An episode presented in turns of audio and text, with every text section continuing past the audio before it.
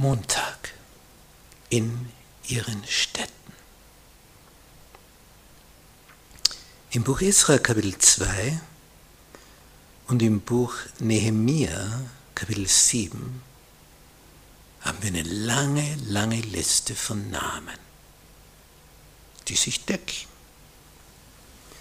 Es heißt im Buch Israel Kapitel 2, Vers 1, und dies sind die Söhne der Provinz Juda, die heraufgezogen sind aus der Gefangenschaft der Weggeführten, die Nebukadnezar, der König von Babel, nach Babel weggeführt hatte. Die Israeliten wurden am Euphrat angesiedelt, unter denen auch Daniel war, und zwar hier entlang des Flusses bei Babel.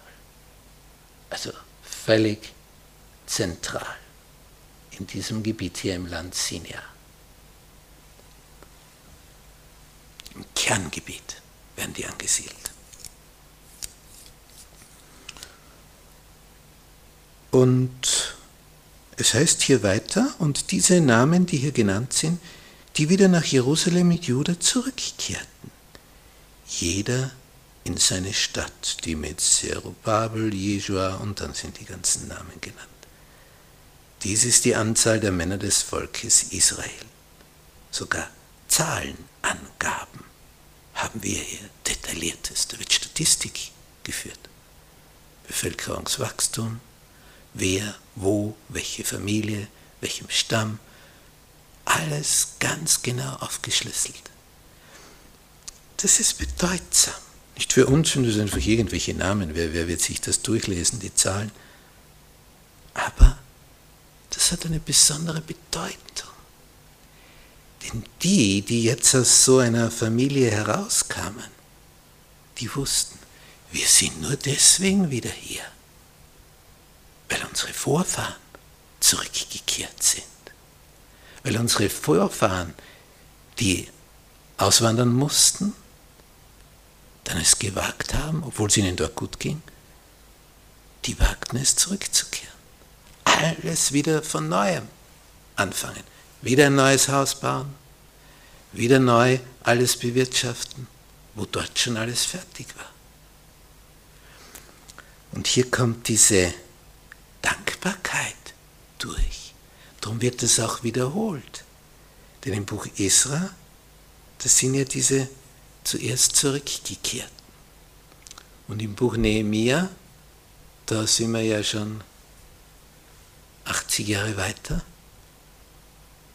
wie jetzt die nächsten Generationen auf dem Fleiß und der Hingabe an Gott der ersten Generation wieder die nächsten Generationen dadurch ein Fundament haben. Wir bauen immer auf etwas. Wenn man an Wissen denkt, was wusste man vor 50 Jahren in der Medizin und was weiß man heute? Was wusste man vor 50 Jahren in der Chemie und was weiß man heute? Wir bauen immer auf, auf dem Wissen der Vorväter. Ich war mal in Foyer einer psychiatrischen Klinik, weil ich dort jemand seelsorgerlich betreuen sollte. Und die Person war nicht gleich verfügbar und dann stehe ich dort, warte, schaue mich im Foyer um da sehe ich eine große Schnecke aufgezeichnet. Und da drinnen waren Texte und Jahreszahlen. Das kam so von innen heraus. Von den 50er Jahren angefangen bis ins 21. Jahrhundert herauf. Und in jedem Jahr standen dort Medikamente, Psychopharmaka, mit Kommentaren dabei. Da stand, in dem Jahr, 1963, hat man noch diese Bombe, diese Chemiebombe den Leuten gegeben, um sie ruhig zu stellen. Ein Wahnsinn, wie konnte man nur? Und dann geht es immer weiter herauf und immer weiter herauf. Und dann hat man das entwickelt und das. Ja, und da war noch diese Chemiebombe und da jene. Und wenn man das so liest, diese Geschichte der Entwicklung der pharmazeutischen Tablettenindustrie, ja, unglaublich, was hier für Verbrechen begangen wurden. So, und jetzt gehen wir zurück, stellen wir uns vor, wir sind jetzt im Jahr 1957. Da war das der neueste Stand der Wissenschaft. taut auf. Während im Worte Gottes, im Worte Gottes, da wacht ein Hörer über dem Ganzen, der das Gesamtwissen hat. Viele verwechseln Wissenschaft mit Wahrheit. Wissenschaft ist immer nur momentaner Erkenntnisstand. Wenn du jetzt liest, was 1950 der Erkenntnisstand war auf diesem und jenem Gebiet, das erweckt nur mehr ein müdes Lächeln. Ja, vor 70 Jahren, da, da meinten die, aber damals, wenn du da gelebt hast, gesagt, das ist, das ist jetzt neueste Erkenntnis. Ja. Und heute, was heute neueste Erkenntnis ist, was meinst du, was da in 50 Jahren ist? Wie man über diese neueste Erkenntnis von heute müde lächeln wird.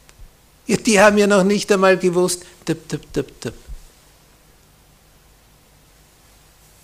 Wir leben im Augenblick und meinen, das wär's schon. Aber da ist einer drüber. Der weiß. Wie gut, so einen Gott zu haben, dem wir vertrauen.